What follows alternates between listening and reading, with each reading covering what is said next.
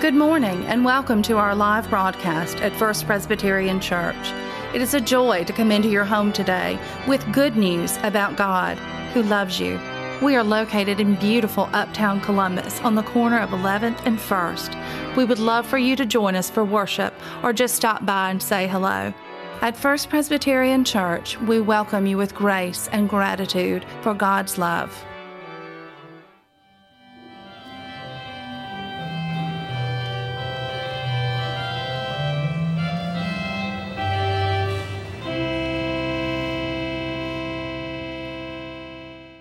Those who are able, please stand for the reading of God's Word. on page 489 of your Pew Bible, Psalm 1. Happy are those who do not follow the advice of the wicked, or take the path that sinners tread, or sit in the seat of scoffers. But their delight is in the law of the Lord, and on the law they meditate day and night. They are like trees planted by streams of water, which yield their fruit in its season and their leaves do not wither, and all they do, they prosper. The wicked are not, but they are like chaff that the wind drives away.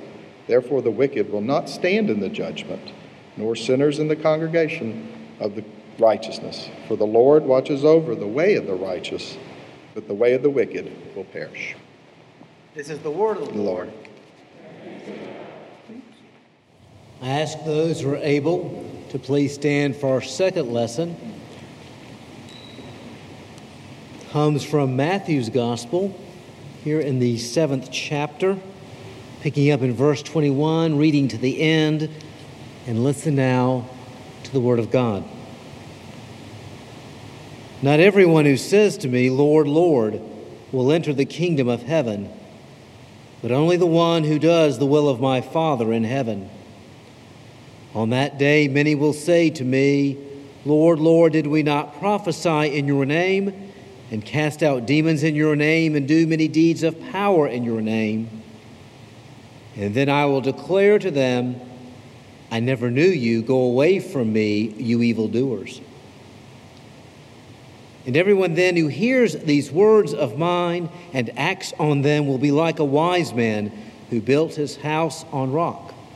And the rain fell, and the floods came, and the winds blew and beat on that house but it did not fall because it had been founded on rock.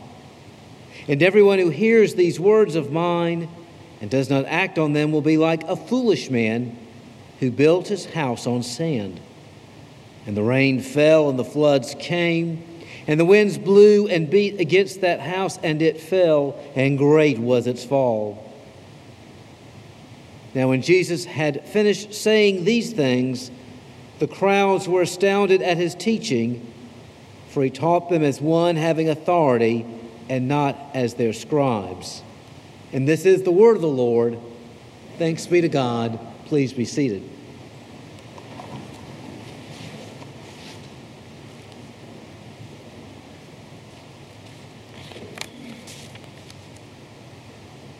One of the treats, the advantages that we have with our day school program here is chapel, and I get to be part of the rotation to do once a week chapel with the children.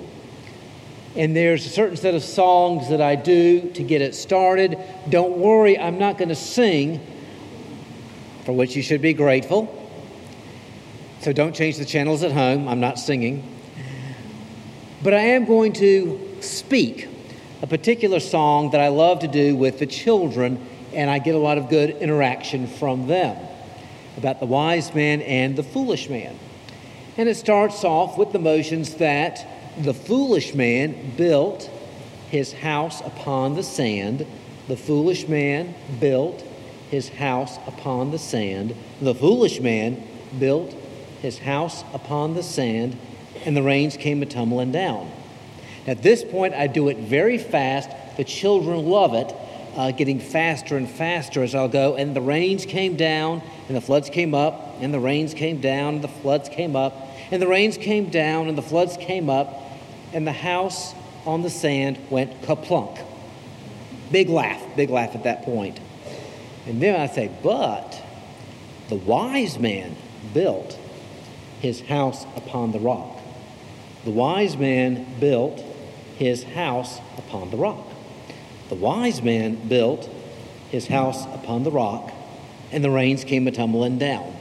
And then once again, and the rains came down, floods came up, rains came down, floods came up, rains came down, floods came up, and the house on the rock stood firm. And they still laugh. I think they, they like that speed to it. And obviously, that song is going through my mind, went through my mind as I prepared this. Probably six hours from now, that song will be going through your mind, and you've got me to blame for that. But looking at the particular words on which I want to focus today, where Jesus talks about the wise man, the foolish man, the rock, and the sand.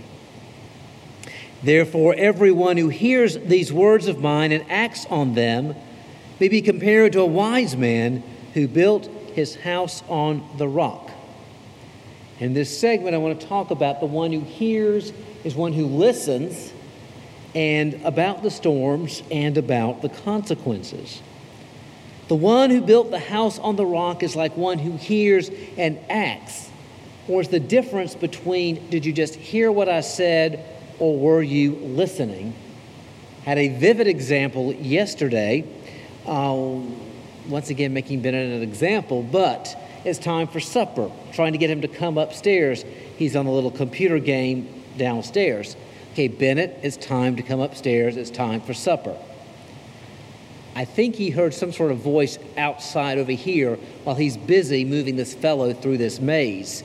So, once again, it's time to go to supper. You've got about 30 seconds. Wrap it up. Finally, turned off the television. What did you do that for? Okay, once again, it's time for supper. What did I tell you? Repeat it back to me. Then I knew he was really listening and could act on it. A difference between hearing and actually listening. Marriage works the same way. A wife shared with me one of her tricks was after she says something to her husband, and she says, Now, would you please tell me what I just told you? in part to make sure he heard it, but also, quite frankly, she said, just to make sure she said it correctly. She says, honestly, he may not have, you know, he tried, just didn't understand what I was trying to say. So uh, that's a good double check. In fact, in any kind of relationship, in any kind of business situation, it might be good to say, now this is what I heard. Can I, let me tell you, did I hear it right? And repeat it back to the person, maybe two or even three times if it's a critical issue, to make sure you understand exactly what is said and what is required of you. And so that's again what he's talking about the, the wise man and one who hears, listens. How does this apply? And then it's interesting the comparison he makes, and he says, when the storms come. Jesus does not say if they come or if you obey, they'll never come. He says, when they come, and you will be like the one, if you listen and obey, the one who built the house on the rock. Making it clear that clearly that these things will happen. Obedience to Jesus' words is not a protection from troubles, it's protection in the troubles. Different storms come to mind. Uh, there can be sickness or um, death of a loved one. Uh, somebody else you know getting that hard word from the doctor. It can be a, a personal loss, a, an income situation, losing a job, or just a setback in one's income. And honestly, for some people, it could even be over time a season of prosperity, and it dulls them to what really matters. Regardless, these storms will come, and the consequences are simple. If it's built on a solid rock, it will withstand. It might get battered, but it will withstand. And if it's sand, it will fade away. Some of you may remember Hurricane Andrew in 1992 cutting across uh, southern Florida.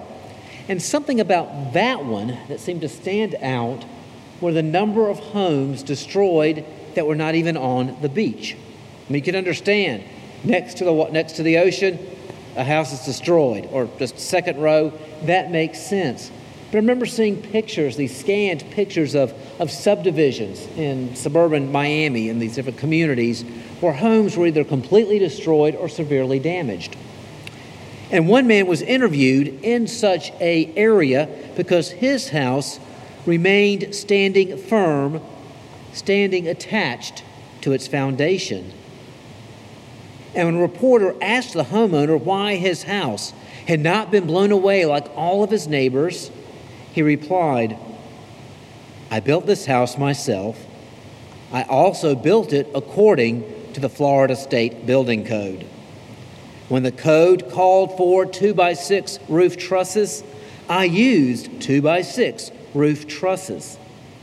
I was told that a house built according to code could withstand a hurricane, and it did. The winds came, and a house built figuratively on rock withstood.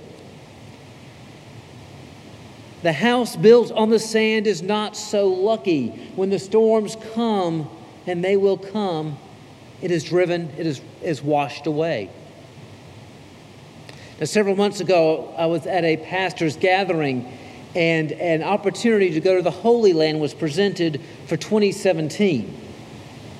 And the gentleman who would like to bring this group with us, part of, the, part of this pastor's group, has been before, and he spoke so well of the guide and the details that he will bring out to you as you travel around there. And one thing he will point out is about rock and sand, pointing to a sandy area.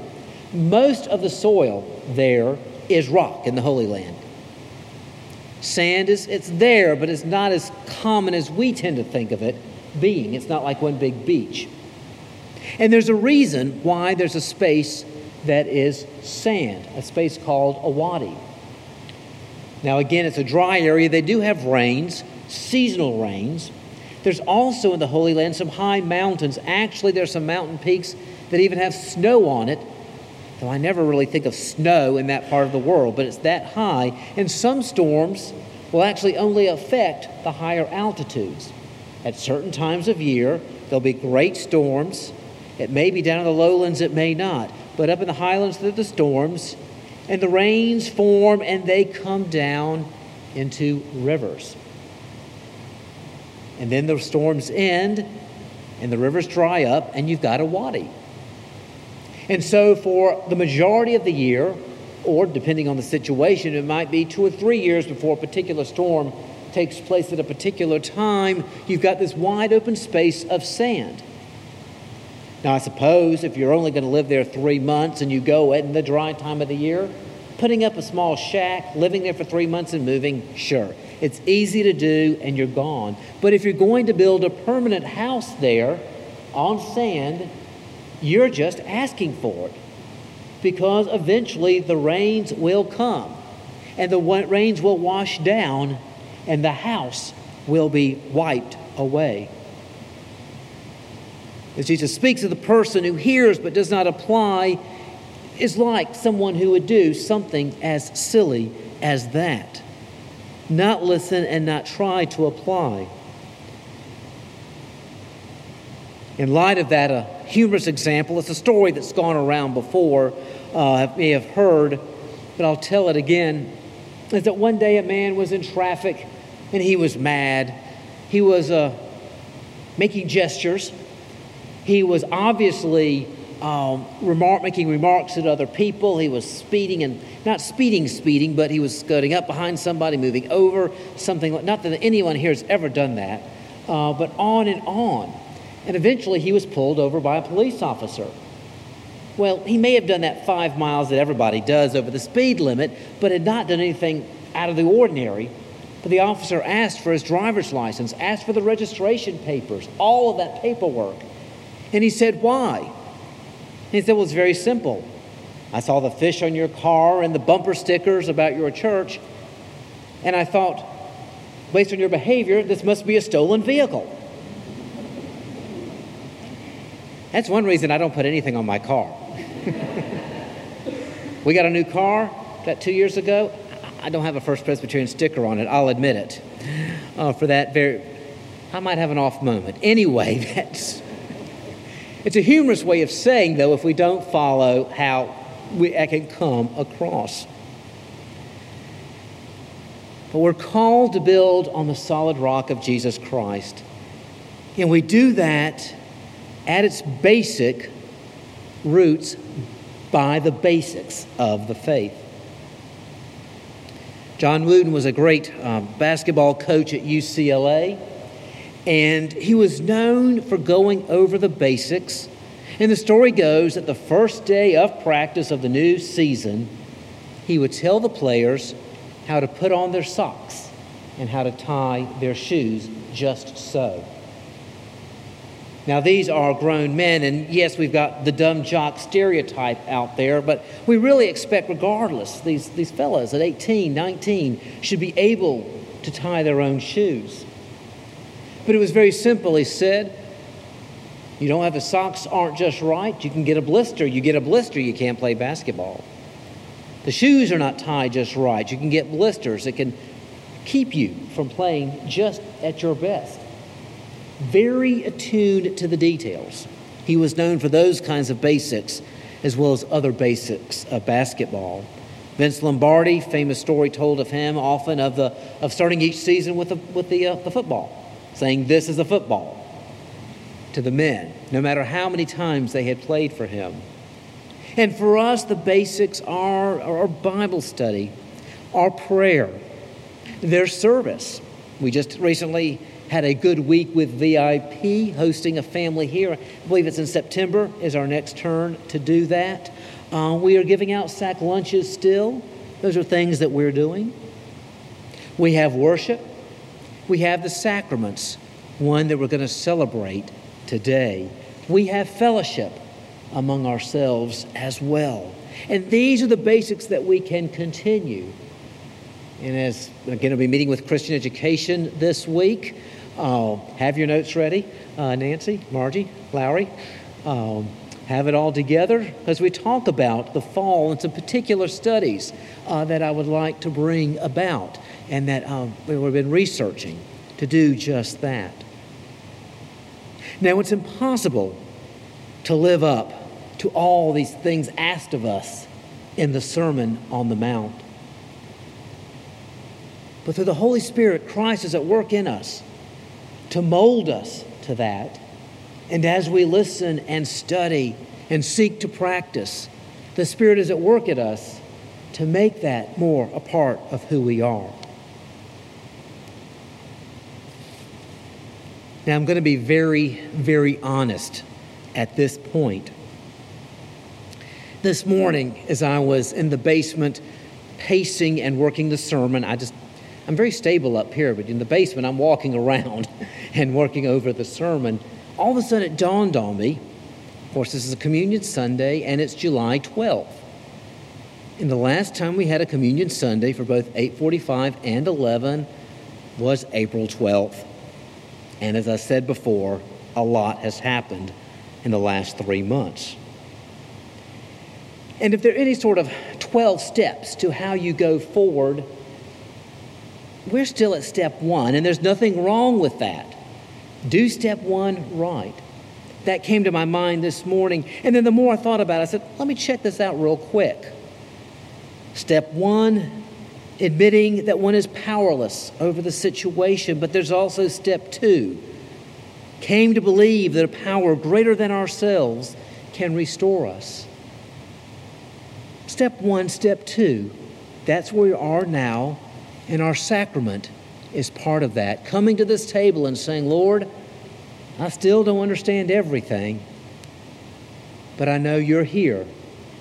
You're here to minister to us, me, to all of us, and to guide us one step at a time. In a way, I think it's perfect today.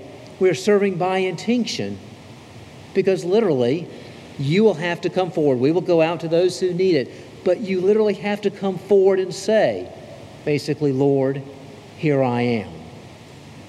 Here I am, use me. Here I am. Again, as I reflected on rock and sand, my mind went to the San Francisco earthquake of 1989. Some of you may remember that the early days of uh, video recorders I think that was one particular reason that um, it stands out because there was so much uh, amateur work that was done, that was shown, that could be seen later. And again, if you just go to YouTube, you can still see these images in a bar and places like that. The security cameras move is there and things start to moving and they leave. And one thing that stood out about the 1989 San Francisco earthquake during the World Series with Oakland A's and San Diego Padres was the Marina District. That was an area where the most obvious destruction had taken place. Buildings had collapsed, one on top of the other. Those were the pictures that go above the fold to say, to say, look what has happened. Other parts of the city were hit and had damage, but it was the Marina District in particular that gave the dramatic images and where the great fires, fortunately only there, not a great fire for the whole city, but it was there. And in the days that followed, it talked about how did, it, how did that area get hit so hard? Well, turns out a very simple reason. The Marina District is essentially reclaimed land. Years ago, uh, the city began to fill an area that had been water, but filled it, I guess, with trash, with um, rock, with, with land from ground, dirt from elsewhere. It was an infill area. And it said that it was really not that stable. And so when the earthquake hit and things are moving to a degree what people thought was solid ground became like liquid. And so the buildings could not stand, they fell. That was an image. But as we know, there's one image that all of us have of San Francisco, and that's the Golden Gate Bridge. It survived that earthquake, even though it's built directly over the San Andreas Fault. During an earthquake, the bridge is built to sway some 20 feet at the center of its one mile span. The secret to the bridge's durability, however, lies more than just its flexibility. By design, every part of the bridge its concrete roadway, its steel railings, its cross beams, is integrated from one welded joint to the other up through the vast cable system to two great towers and two great land anchor piers. And the towers, which bear most of the weight, are deeply embedded in the rock foundation beneath the sea. The Golden Gate Bridge stands today because of its solid foundation. And I'm even struck by the irony that those first have to go through the sea to get to the solid rock, but that solid, or what appeared to be solid in the Marina district, is really like building on the sea. A bit, a bit of an irony there. It's anchored in the solid rock, and that's why it stands. And as we listen to the words of Christ, we have that anchor in that solid rock. And as we come today, once again to celebrate the Lord's Supper, we can come to that rock, Jesus Christ, who's ready to meet us and to strengthen us for the journey and the steps ahead. In Jesus' name, amen. And let us stand and sing a hymn of affirmation how firm a foundation.